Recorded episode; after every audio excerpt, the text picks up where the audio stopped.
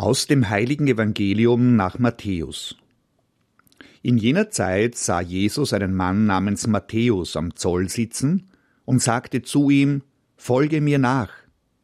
Und Matthäus stand auf und folgte ihm nach.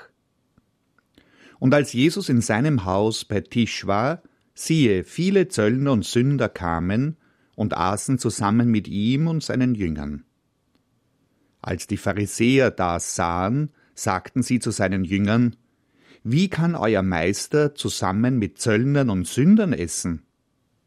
Er hörte es und sagte, Nicht die Gesunden bedürfen des Arztes, sondern die Kranken. Geht und lernt, was es heißt, Barmherzigkeit will ich, nicht Opfer. Denn ich bin nicht gekommen, um Gerechte zu rufen, sondern Sünder. Evangelium unseres Herrn Jesus Christus. Thank you.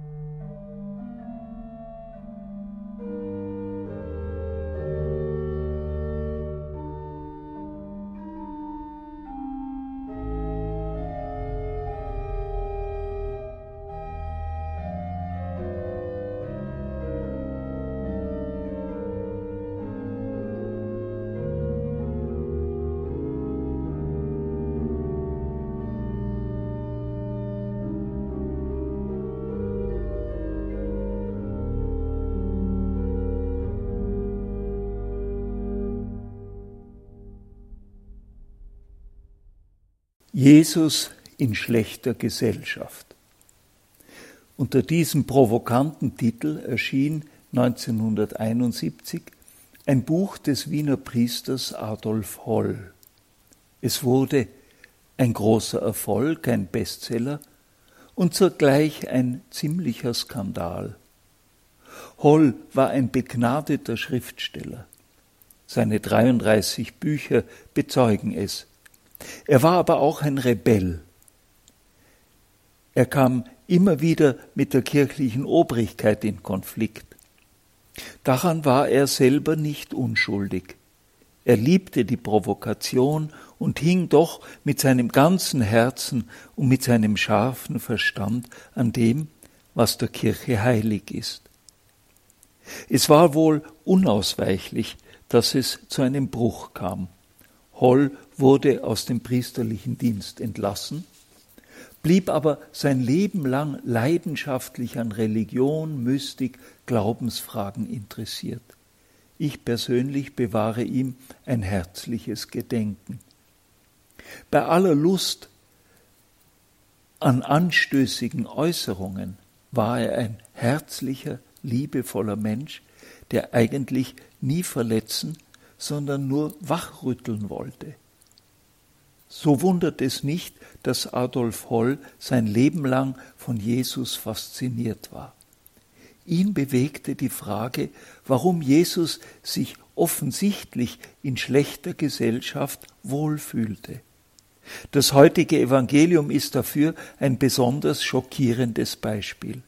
Es ist die Geschichte des Zöllners Matthäus und seiner Berufung durch Jesus zum Apostel.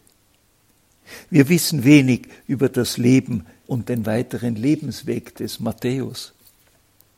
Die Tatsache, dass er von Beruf Zöllner war, reihte ihn ein in eine Gruppe von Menschen, die jeden frommen Juden verhasst war. Die Zöllner hatten das Recht, Steuern und Abgaben zu kassieren und das auf eigene Faust.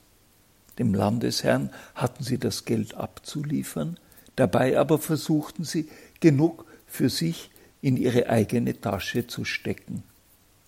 Dieses Steuer- und Abgabensystem war weit davon entfernt, einer rechtlichen Kontrolle zu unterliegen.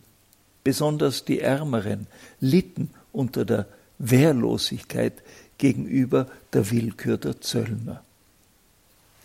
Jesus sammelt von Anfang an Menschen um sich, die er an seiner Mission teilnehmen lässt.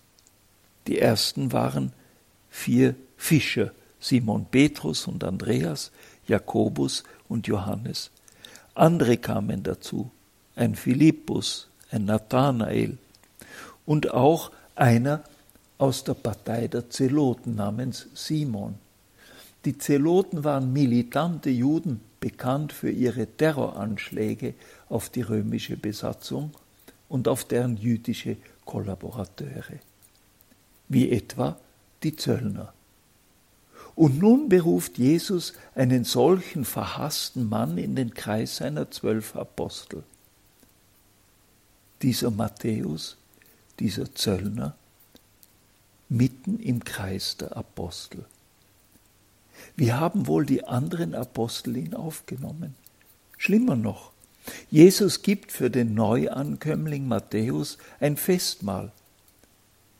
Und, so heißt es im Evangelium, siehe, viele Zöllner und Sünder kamen und aßen zusammen mit ihm und seinen Jüngern. Der Skandal war perfekt. Nicht umsonst kritisieren die Pharisäer, die frommen und gesetzestreuen Juden, Jesu Verhalten. Wie kann euer Meister zusammen mit Zöllnern und Sündern essen? Die Antwort Jesu ist so einfach, dass sie alle Kritik an seinem Verhalten entwaffnet. Er sagt, nicht die Gesunden bedürfen des Arztes, sondern die Kranken. Jesus hat nie die Geldgier und Grausamkeit der Zöllner gut geheißen. Er nennt sie krank. Aber gerade deshalb wendet er sich ihnen besonders zu. Seine Arznei, die er anwendet, ist nicht die Verurteilung, die Ablehnung und der Hass, sondern die Barmherzigkeit. Das haben die Zöllner gespürt. Das hat ihr Herz geöffnet. Keine Frage, Jesus betrachtet sie als Sünder, denn sie sind es. Aber dazu ist ja Jesus gekommen, um sie zu sich zu rufen. An uns alle stellt das die Frage, hältst du dich für so gerecht, dass du keiner Heilung bedarfst? Bist du nicht selber auch ein Sünder, wie die Zöllner? Ja, es stimmt, Jesus scheut nicht die schlechte Gesellschaft. Aber sind wir nicht ein Teil von ihr? Wir müssen es nur zugeben.